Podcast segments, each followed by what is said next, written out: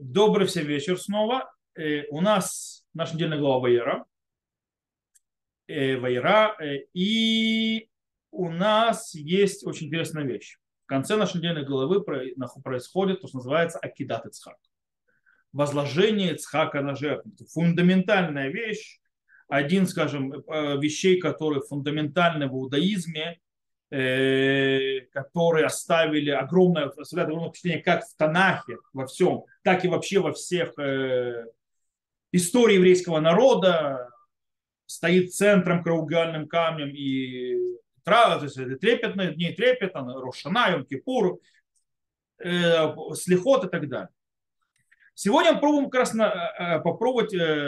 немножко разобраться с точки зрения идеи в некоторых, скажем так, аспектах, которые поднимает Акида. Это возложение на жертвенник. В принципе, нужно понимать, всевозможных аспектов у Акиды, возложения Ицхака на жертвенник и так далее, их куча. Мы не сможем всеми заняться. Мы сегодня только несколькими займемся. И начнем мы, наверное, в первую очередь разберем то, что называется эмоциональный человеческий аспект в этой картине, то есть, в принципе, что чувствовал Авраам, что хотел Всевышний, чтобы чувствовал Авраам, и какую идею вообще продвигает Акида, возложение Ицхака на жертвенник, с точки зрения нашего служения Всевышнему сегодня. И Рав Соловейчик в этом деле был один из тех, кто очень сильно развил подход к тому, что Акида была пиком, то называется, ощущение жертвы, то есть приношение в жертву, и то есть религиозным человеком, то есть и жертва, которая есть у религиозного человека, который приносит всю жизнь, и ощущение, то называется, страдания, которая сопровождает то, что называется, религиозную участь, назовем это так, и религиозное ощущение, когда человек живет. Я хочу сейчас на автоматом прочитать, то есть то, что Рав Соловейчик, вообще считаю, что эти слова нужно прочитать, они просто фундаментальные, гениальные, говорят очень многие вещи. Я их переведу автоматически на русский язык, то есть не читаю уже на иврите, потому что иначе у нас времени мало. Он говорит: моя душа то есть чувствует неприязнь ко всем этим дрошот, то есть всякие эти дрошот, которые вьются вокруг одной идеи, что исполнение заповедей хороша для пищеварения, для хорошего сна, для мира в семье, для социологии и социальных, то есть, вещей. То есть что Рав Соловейчик говорит, меня выворачивает, когда пытаются превратить в заповеди и говорят, что они хороши там для разных вещей. Кстати, есть люди, которые это делают, да, всякие кверуники, что если ты будешь соблюдать заповедь, это будет шикарно. Он это не переносил на дух, Рав Соловейчик, такой подход.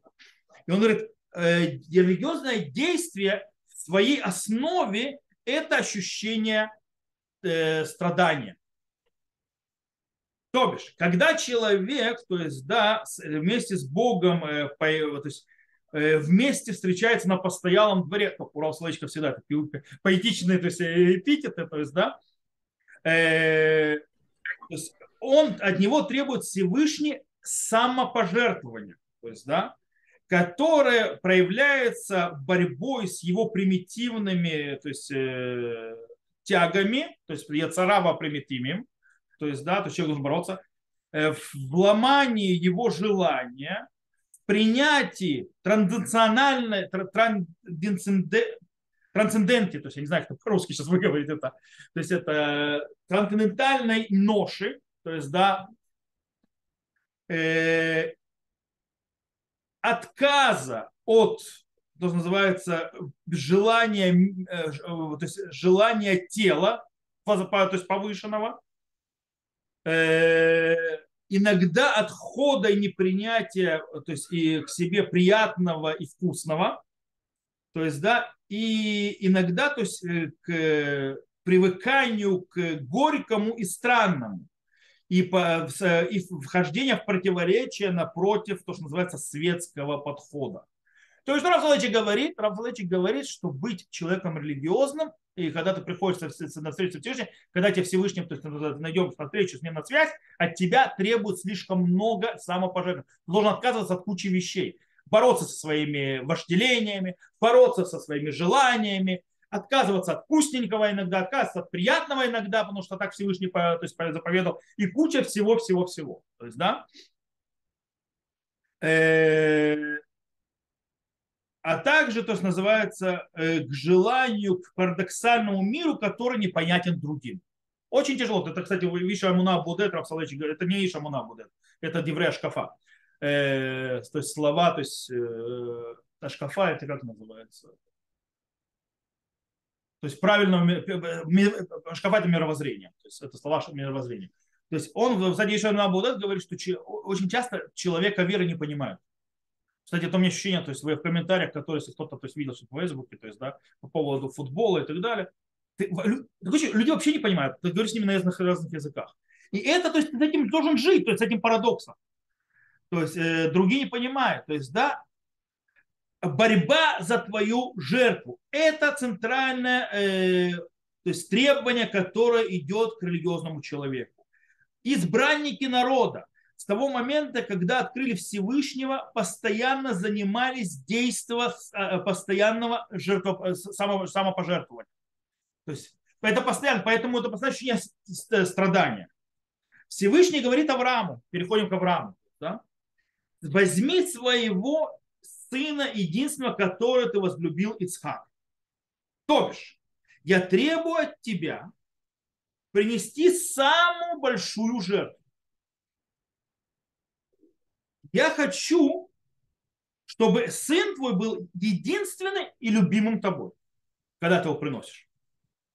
То есть даже не пытайся обмануть себя и то есть себе поставить совет, что после того, как ты услышишь мой голос и исполнишь мое повеление, то принесешь жертву своего сына, то я тебе дам другого сына против после Ицхака. Знаешь, то есть, когда Ицхак будет зарезан на жертвеннике, ты останешься навсегда бездетным и одиноким. Никакого другого сына у тебя не родится.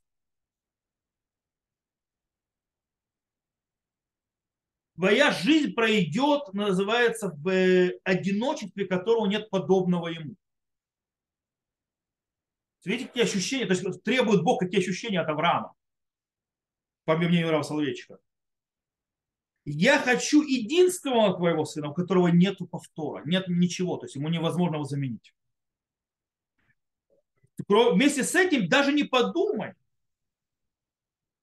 что ты забудешь Ицхака, и, то есть уберешь его своего, то есть памяти. Всю свою жизнь будешь думать о нем. Я хочу твоему сыну, которого ты любил, и который ты будешь любить навечно. Ночи без сна ты будешь, то есть ты проведешь ночи без сна и будешь, называется, раздирать свои душевные раны. То есть во сне будешь звать Ицхака, а когда проснешься, увидишь свой шатер пустым и оставленным. Твоя жизнь превратится в длинную цепь душевных страданий. И в любом случае я требую у тебя эту жертву. Понятно, пишет Рав Соловейчик, что в конце этого испытания, то есть которое было в корне своей выходящее из тревоги и страдания, заканчивается огромной радостью вечной. В тот момент, когда Авраам снял своего сына с жертвенника по приказу ангела, страдание превратилось в вечную радость. Тревога – вечное счастье. Кстати, почему? Потому что начало действия религии – это приближение в жертву самого себя и в конце нахождение самого себя.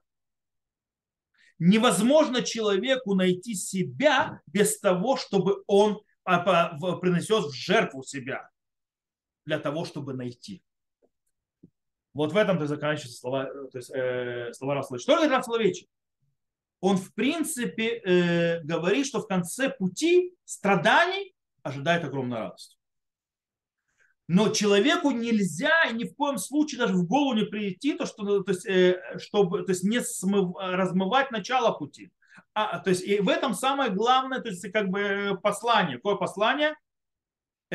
Жертву, которую требует я Всевышний. С точки зрения подхода Рава Соловейчика, Авраам, в принципе, когда он возложил Ицхака на жертвенник, он уже принес жертву. Жертва произошла. То есть сам факт того, что он взял сына, положил на жертвенник и был готов его зарезать, он уже принес себя в жертву. И таким образом, кстати, теперь можно понять, почему мы называем этот процесс, то есть то, что произошло, называем акида, а не акрова. Мы называем это акида, возложение на жертвенник, то есть связывание на жертвеннике. Потому что это единственное действие, которое должно было произойти, и оно привело к жертвоприношению. То есть, в принципе, сама завязывание Ицхака на жертвенник, это и была жертва. Кстати, есть действительно мидраши, даже, скажем так, пиютим, это стихи, которые сложены мудрецами нашими, которые раскрывают это дело, что в принципе, что жертвоприношение там, на жертвеннике, на горе Мурия произошло. Допустим, Шибулей Лекет пишет следующее: когда наш праотец Ицхак был возложен на жертвенник, он превратился в дешин, то есть пепел, который остается после жертвы. И его пепел был рассыпан по горе Мурия. И после этого сразу принес Всевышний, росу, и оживил его. И поэтому сказал царь Давид: «Киталь хермон шьюрет аль харарей Цион». Вот эта роса от Всевышнего, которая идет на горы Сиона. «Киталь шихья бо Ицхакамин». Роса, которая оживила Ицхака. Ты знаешь, что он говорит, Шибулей Лекет? Шибулей Лекет говорит, что по-настоящему Ицхак был принесен в жертву и оживлен был Всевышний. То есть он продолжает вот эту тематику, принесения в жертву. Есть еще, пьют Раби Эфраима Мевона, это книга Ювель. Мегер венатав алавр куватав и кигибор имет штейс дроатав, это стихи. И там тоже прослеживается, Раби Эфраим Мевон, он говорит, что происходит. Там происходит, я сейчас не буду читать, стихотворение такое, пьют. Авраам действительно зарезал Ицхака. Ицхак умер. И в конце концов, поэтому жертвоприношение Авраама было полное, но потом Ицхак ожил. То есть, в принципе, снова, скорее всего, задача и мидраша, и вот этого пиюта подчеркнуть, что не изменять прямой текст стихов, где написано, что никто никого не зарезал, а показать именно, что Авраам да принес жертву. Авраам да в конце. То есть можно сказать, даже в его глазах Ицхак превратился в пепел. И только потом, когда Ангел остановился, он ожил. То есть он уже был там, Авраам. То есть с мыслями, всем этим ужасом, который на него свалился. Это то, что я хотел отучинять от Авраама. Кстати, есть этот подход, есть в другом более известном мидраше. Мы будем скоро читать следующая глава, глава Хаесара. И там сказано: в его Авраам из-под для Сара. То есть пришел Авраам, говорить, траурную речь про Сару, плакать по ней. И сказано, откуда он пришел. Раби Леви сказал, и с похорон Тераха, его отца, пришел к Саре. Сказал ему Раби Йосе, но похороны Тераха были раньше похорон Сары 2 года. Здесь сказано в мидраше, что его отец умер за 2 года до Сары. Откуда он пришел? С горы Мурия. И умерла Сара от того страдания, поэтому Акида описана рядом с началом Ваис Хаей Сара, и было жизни Сары. Кстати, и Раши тоже это приводит, в своем комментарии эту идею, что когда был зарезан Ицхак, ушла душа Сары. Она не пережила. В чем смысл этого мидраша? Мидраш снова хочет, скажем так, заострить и обратить внимание на главную идею этого жертвоприношения в самом возложении на жертву. То есть у нас есть, скажем так, базисная проблема в понимании акиды. Почему? Потому что мы уже прочитали, мы уже умные, мы знаем, что в конце концов все будет хорошо. Хэппи-энд. У Авраама нет хэппи-энда, когда он приносит его на жертву. То есть Мидраш пытается принести, то есть показав, что все не закончилось, в конце концов, не закончилось хэппи-эндом, у него умерла жена от этого, специально Мидраш, это непонятно, она умерла от этого, не от этого, то есть Мидраш это приводит как машаль, чтобы мы прочувствовали или нет, в любом случае получается, что хэппи-энда не было по-настоящему. И для того, чтобы мы прочувствовали, что для Авраама, когда он шел приносить жертву, то есть вот этот вот путь, который он приносил, себя. Хэппи-энда там не было. То есть это то, что пытается сказать. То есть в принципе, и это учит очень важные вещи, которые вообще, то есть служение Всевышнему, человек должен понимать, что служение Всевышнему это не кайф, это то есть далеко не всегда кайф. И что служение Всевышнему это не, чтобы мне было удобно. И служение Всевышнему часто требует самопожертвования и жертвы от себя. В конце концов, для чего? Как говорит Рав Соловейчик, чтобы найти себя. Потому что если ты себя не будешь носить жертву, не будешь, то есть, изменять себя и так далее, не проходя вот этот вот очень мучительный процесс, называется изменение себя и приношение в жертву своего «я» до исправления, для того, чтобы получить «я» свое после исправления, ничего не получится. Это то, что хочет Всевышний пройти. В этом смысл акиды. Кстати, тот вопрос, который появлялся, то есть, да, а в чем, в принципе, особенность принесения Ицхака в жертву? То есть, да, даже многие народы приносили своих детей в жертву своим богам и так далее. И наоборот, Тора очень отрицательно относится вообще к приношению детей в жертву богам и вообще людей в жертву богам. Есть очень интересный ответ на этого, кстати, у кого? У Филона Александрийского. Филон Александрийский, конечно, он еврей, обгреченный, греческий уже, он как бы считается греческим философом, с одной стороны, но он живет в Александрии, и это еврей. Еврей, то есть еврейский философ, который, ну, уже греческий философ. Итак, и Филон объясняет очень интересную вещь, я, то есть, не буду зачитывать, то есть у меня тут есть текст, но я по времени вижу, что время у нас позднее. Нам еще очень много интересных вещей. Дальше смотри. Я просто сведу, то есть, о чем Филон говорит глобально. Филон говорит очень интересную вещь. Самое важное из его слов выходит следующее. Авраам не пытался получить никакой выгоды от... То есть не пытался, не искал ничего, никакой выгоды от жертвоприношения Ицхака. В отличие, допустим, когда Миша, царь Моавский, приносит своего сына в жертву, это для того, чтобы боги дали ему победу. То есть он ищет какую-то выгоду. И так далее. То есть и народы, которые, то есть, приносят жертву, то есть, своим богам и так далее, приносили свои дети, для того, чтобы искать выгоду. У Авраама Авина не было ничего этого. Он ничего не искал. Он ничего пытался за это получить. Он ничего не пытался из этого выиграть. Он исполнял желание Творца. Все. Кстати, очень похожий ответ есть и у Киркегора. У философа Киркегора, он говорит следующее. Тут стоит зачитать, потому что «Шуне амацав бе Авраам» отличается, то есть, положению у Авраама. Кстати, та же идея. «Шиу Авраам порец калилет хумаэти».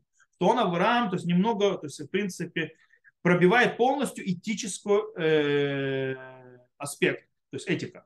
«Варухэш тахлит илюна ютер михуцану». То есть и приобретает высшее, то есть, да, то есть выше тахлит это цель, то есть да, добывается намного высшую цель, которая вне его. Ашер бяхас эле нишар хаэти бамацав талуевом, в отношении которой, то есть вопрос этики остался, то есть подвешен.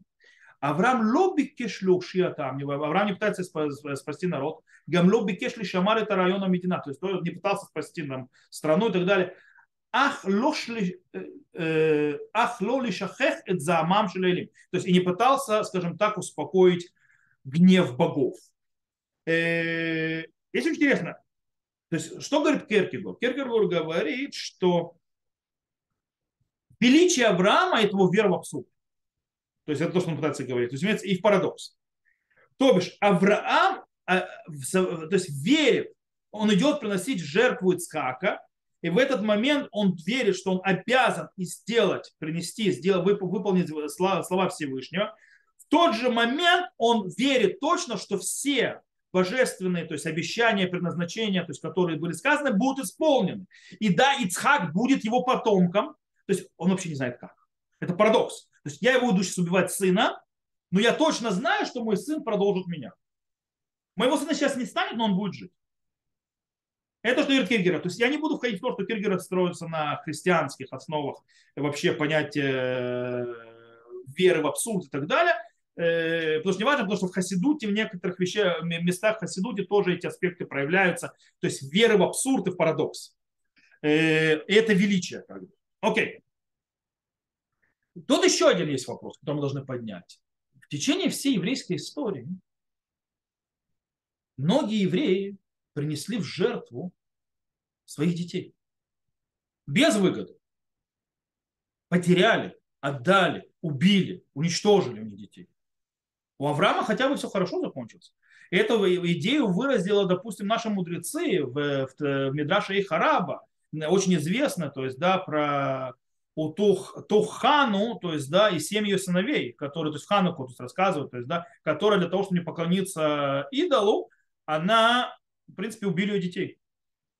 То есть сказала ему мать, то есть там это сказала мать своему сыну, бни алерех левавех вальтыха тецлахиха таулех ватани там битохрикош лаврам авин.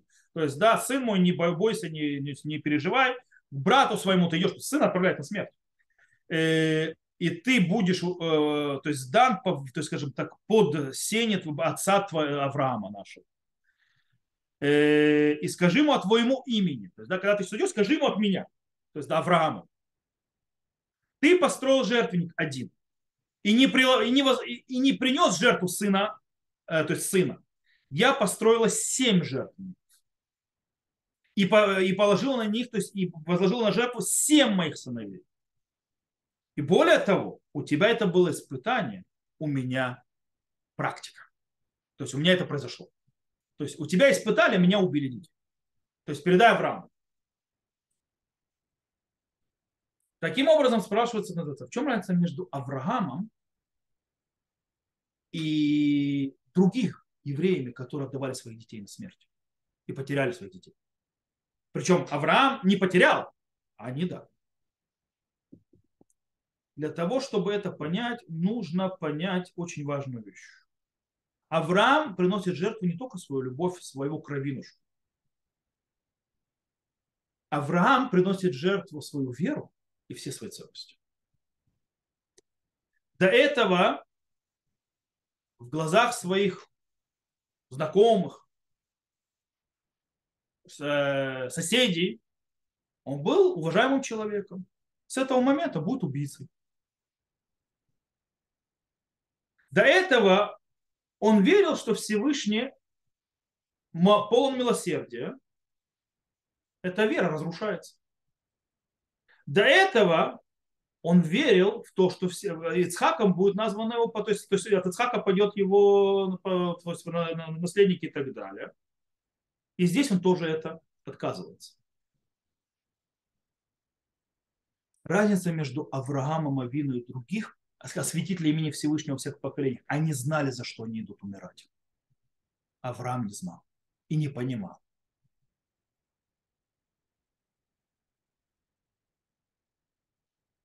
Авраам готов был принести жертву самое главное, смысл всего. Это самое тяжелое. Кстати, эту идею проводит, знаете кто? Рав Шломо Авинер. Рав Шломо Авинер в его книге Таль Хермон, живущий с нами Рав Шломо Авинер, который был раввином Бейтеля, то есть глава Ешива Атерет Коаним по сей день. Он пишет там, Авраам должен был отказаться от всего тех чувств и от всего, то есть то, что чувствует и все, что понимает человек. Даже самый высокий человек, он должен был стереть свои все мысли и все свои достижения. Все свои чувства хорошего в нем для того, чтобы исполнить требования Всевышнего. То есть научить тебя, то есть называется бацура драсти, то есть, да, то есть очень, то есть мощным путем, что если Всевышний, то есть мы заповеди Всевышнего не исполняем, потому что нам так хорошо и нам так прикольно и классно.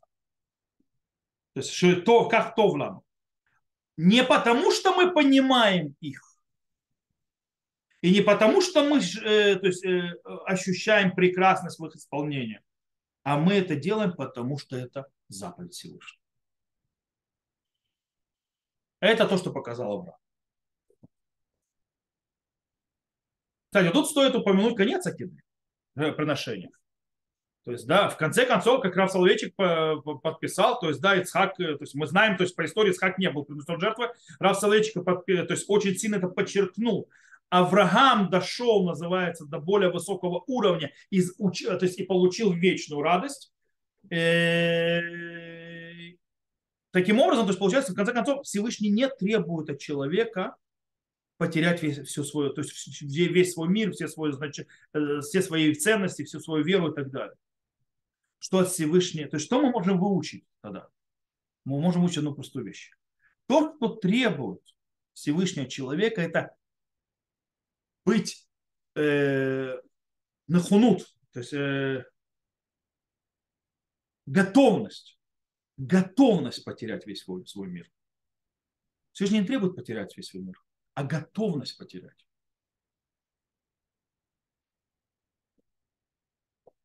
Таким образом, акида поставила точки над «и» навечно с точки зрения иерархии в выборах. То есть, что стоит над чем? У человека. И стоит на пике всего служение Всевышнему выше всего. Всего в этом мире. Напротив, над всеми ценностями, которые есть в этом мире, над всеми чувствами.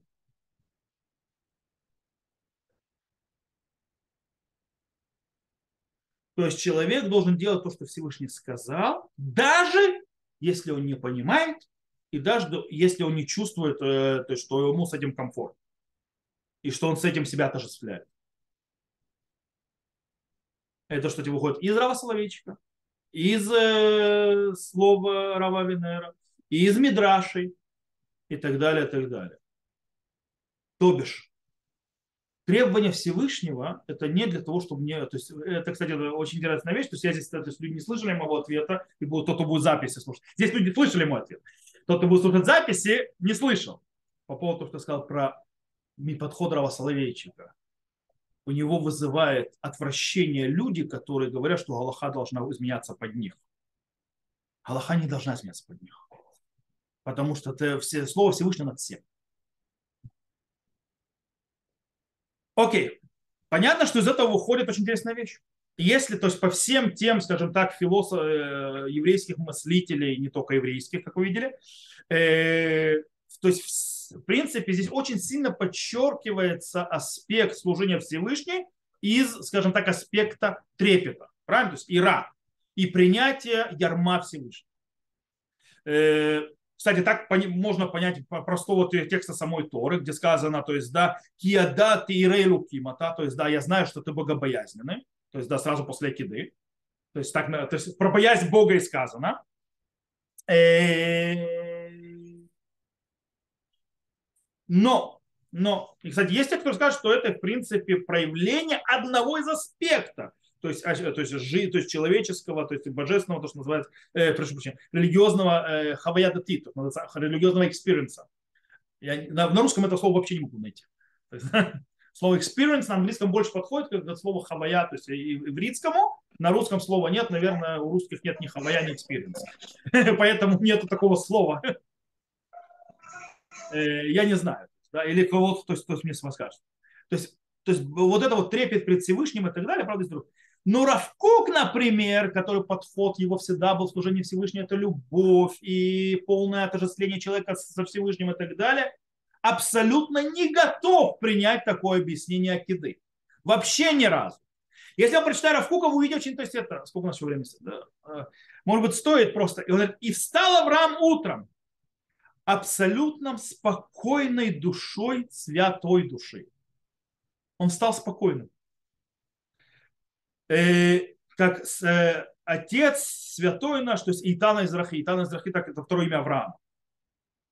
То есть она, то есть его душа не была захвачена. На то лоньята лав митоха и диабра. То есть да, у него был спокойный сон, несмотря на то, почему? Потому что у него было, он знал четко, это идет от Всевышнего. То есть он спокойно, хорошо спал. И и никакой из чувств его не притемнился, то есть нигде его там не поедало, то есть, да, был рошиуль, вышел декуль, то есть он не хотел, то есть не было, то есть не депрессии, ничего. То есть, в принципе, ничего в душе его не смешалось, то есть в святости. Шнат ешарим, то есть сон праведных, то есть спокойный сон, беменуха валезат кодыш авра, то есть, да, то есть в полном спокойствии и радости прошло над ним. И время подъема пришло, то есть как по ее порядку. И то есть и сила Всевышнего, которая подняла его ноги, как, то есть как аялот, то есть да, как ну, эти лани, то есть да, бежать как олень, быть героем как лев, делать то, что на него приказал Всевышний. И так далее, далее. Короче, если мы будем дальше читать, то есть Рав Кук описывает Акиду.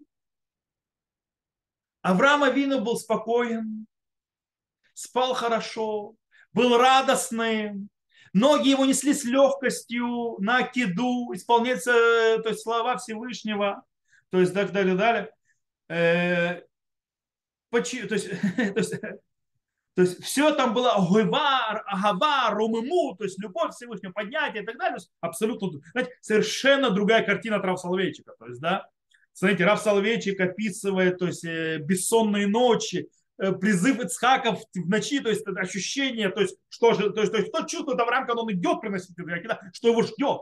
То есть, да, Рав Кук говорит, не минухат еш, то есть шинат ешарим минуха валезут кодыш. То есть, да, спокойный сон, радостный, называя святой радостью. Напротив, приношение себя, жертвы, которую почует Рав Соловейчик, Рав Кук говорит, агавару мема, то есть любовь возвышенная и так далее. То есть, в принципе, что Рав Кук продолжает, скажем так, не готов принять подход, вот этот вот, что это было, то есть ужас, страх и так далее. Он даже не готов принять, то есть вроде бы он говорит, что было такое понимание, вроде, что Авраам приносит какую-то жертву, по-настоящему он говорит, нет, нужно смотреть на конец, то есть, да, то есть Ицхак был спасен и так далее. Это самое главное доминантное чувство, которое должно остаться у служащего Всевышнего.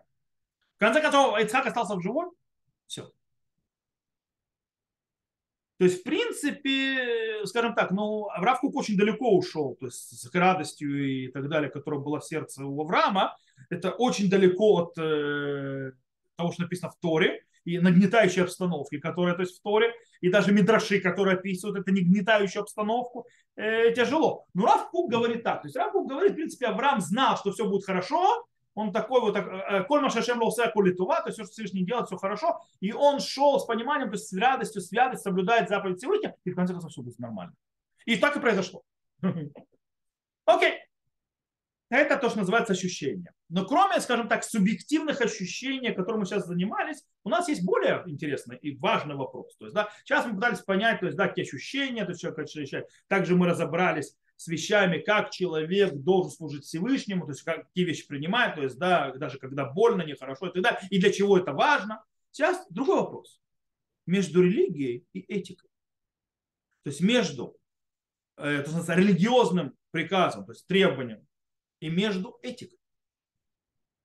В конце концов, мы сказали, все закончилось хорошо с Акидой, то есть, да, но это не отменяет вот этой вот напряженности, которая происходит между религией, как бы так называемым призывом Всевышнего, и этикой в человеческом понятии.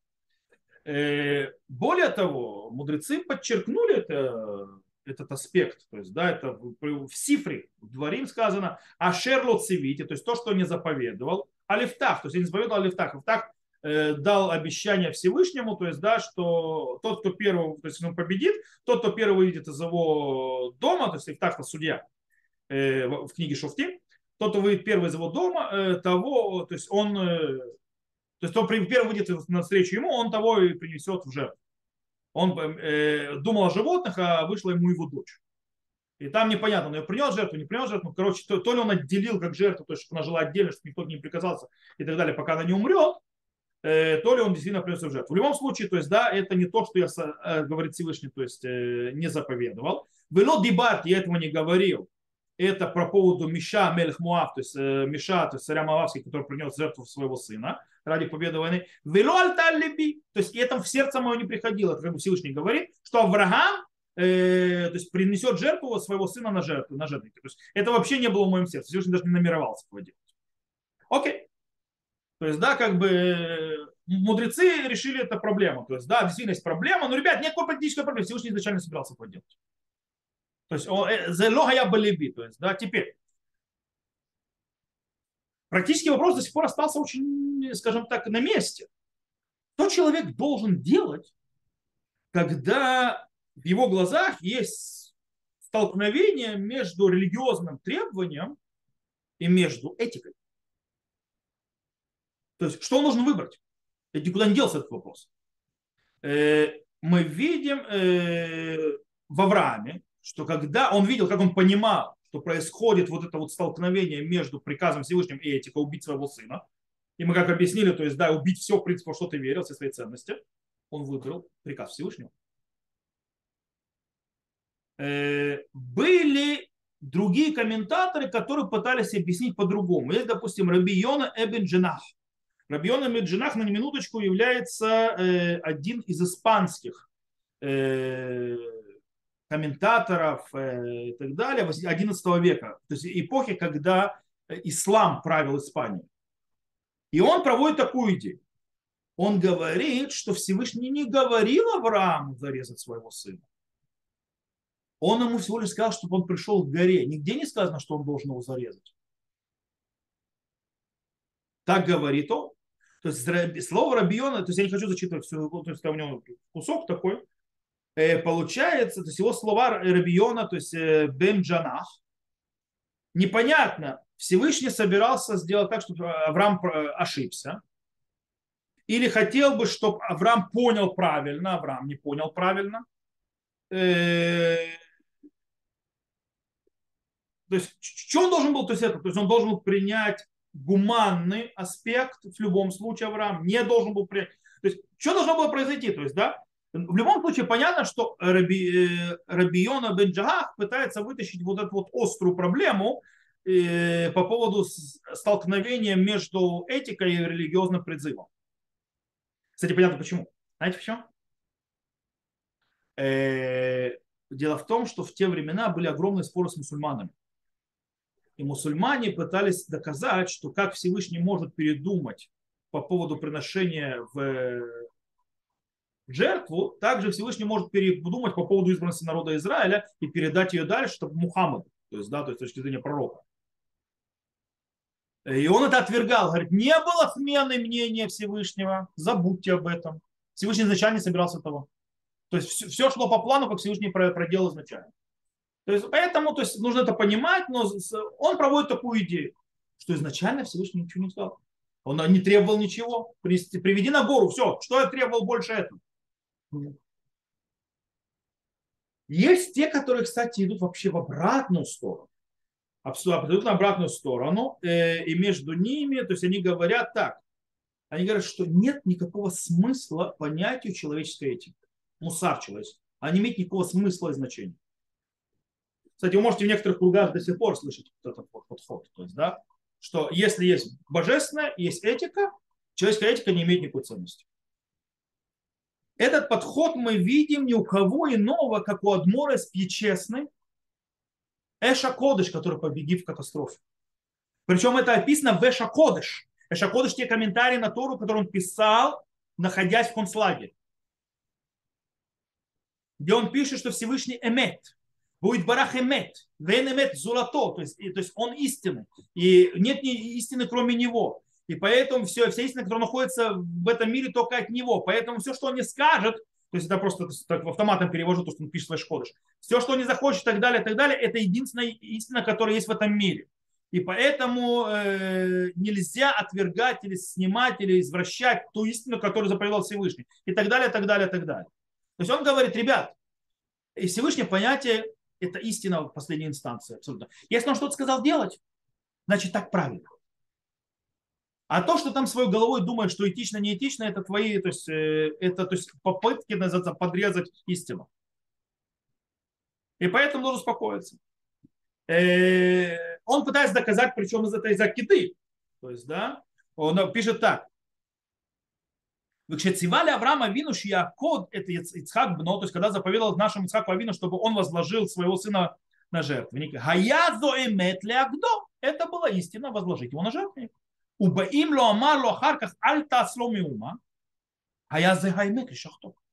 И если бы он ему не сказал ему, то есть, да, что не делай ему ничего, то поистине нужно было его зарезать. Так пишет Эш Кодеш.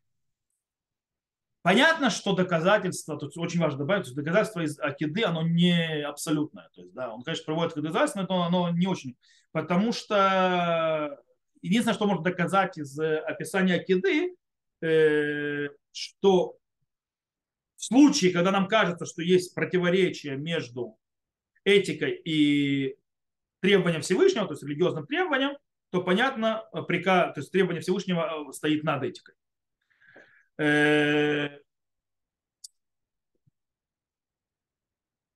Разве в любом случае мы должны задаться вопрос, это есть вывод? По идее, то есть из того, что мы видим в простом понимании, то, что Авраам должен был ему заповедно принести своего сына Ицхака, то есть, да, в принципе, в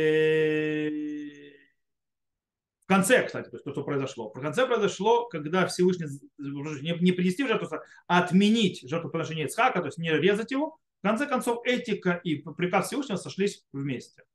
Ну, это все нормально. То есть, да, никто никому не приносит жертву. И уже никто никуда не идет. То есть этика и приказ Всевышнего в конце концов не противоречат. То бишь,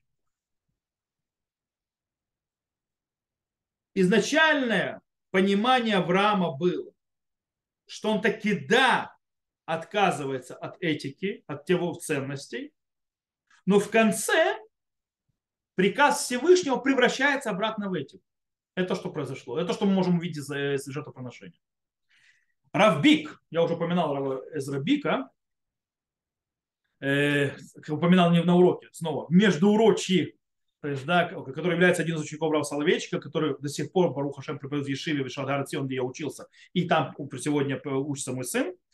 У него есть статья, которая называется «Бен Рамбам ле Киркегор», то есть да, между Рамбамом и Киркегором, он говорит, что Авраам вначале даже не думал, что он должен будет сделать неэтичное действие во имя небес.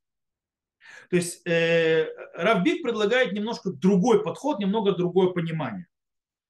Что имеется в виду? Авраам понимал, что действие точно этично. То есть, да, но он не понимает, как. То есть действие этично, то есть он даже не думал, что есть сопротивление между этикой и требованием Всевышнего. Это этично. Я не понимаю, каким образом.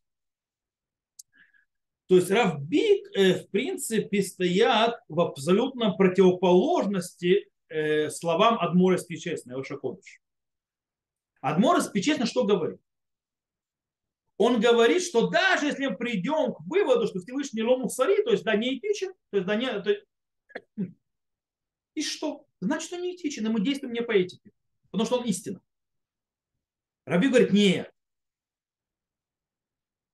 Изначально Аврааму было понятно, что Всевышний всегда этичен, и все его действия этичны, и никогда не будет противоречия между этикой и его приказами, но он лично не понимает сейчас как. Не понимает, не получается. В любом случае, что бы Авраам не думал, то есть, да, то есть не представлял, но в конце концов в голову Авраама не можем залезть, мы видим простую вещь.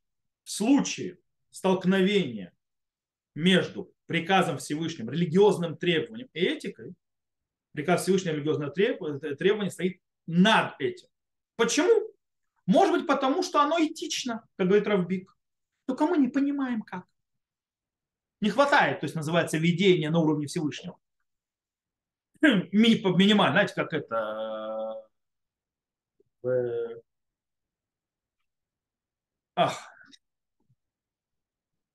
Ну, как Воланд сказал, то есть, да, в «Мастере Маргарита». Там, когда в разговор он ведет, то есть да, по поводу человека и так далее, чтобы управлять чем-то, нужно как план, как минимум на 1000 лет, как минимум, то есть, да. То есть нужно видение пошире, чем у тебя, у человека. Поэтому ты видишь так, но ты не понимаешь, как это во всем мироздании все соединяться, и все вкладывать не понимаю. Рав Бик. Эш Кодеш. Кто Всевышний сказал? Истина. Забудь. Истина. Даже тебе кажется, что это неэтично, может быть, это не этично, но это истина. Это второй подход. То есть, так мы сказали, Эш Кодеш. Или у нас подход. Ребята, изначально все было нормально, никто ничего неэтичного не предлагал. Никогда в жизни Всевышний не предлагал ничего неэтичного. Я предпочитаю, конечно, что нормальное явление, то есть, да, что будут противоречия. Иногда эти противоречия зарождаются, но я не понимаю, не знаю, до меня не доходит. Понятно, то есть задумка Всевышнего выше моего соображения. Но это как-то этично. В любом случае, требование Всевышнего стоит над всем остальным. Это то, есть, то, что у нас выходит из этой киды. Вот эти некоторые аспекты, которые мы учим. Мы учили, то есть, кто мог чувствовать Авраам. Мы выучили, как человек, то есть, что это учит нас, человек, как то есть, смотреть на продвижение в религиозном, потому что это экспириенсы, хаваядатит, как она может быть, то есть вначале то есть, тяжела, а потом что она дает. И что человек должен понимать, что да, что соблюдение заповедей это не мед, кушать ложками. То есть, да, это очень часто наоборот. Но в конце концов есть у этого смысл. Также мы должны понимаем на выводе, да, то есть требование Всевышнего это, оно стоит над этикой, над всем вообще в мире. Но это не значит, что это противоречит этике и всему в мире. Просто мы можем не понимать. То, на этом я сегодняшний урок заканчиваю. Надеюсь, что он был интересен. То, кто здесь смотрит на запись, всего хорошего. До новых встреч. Увидимся. Запись я выключаю на этом моменте.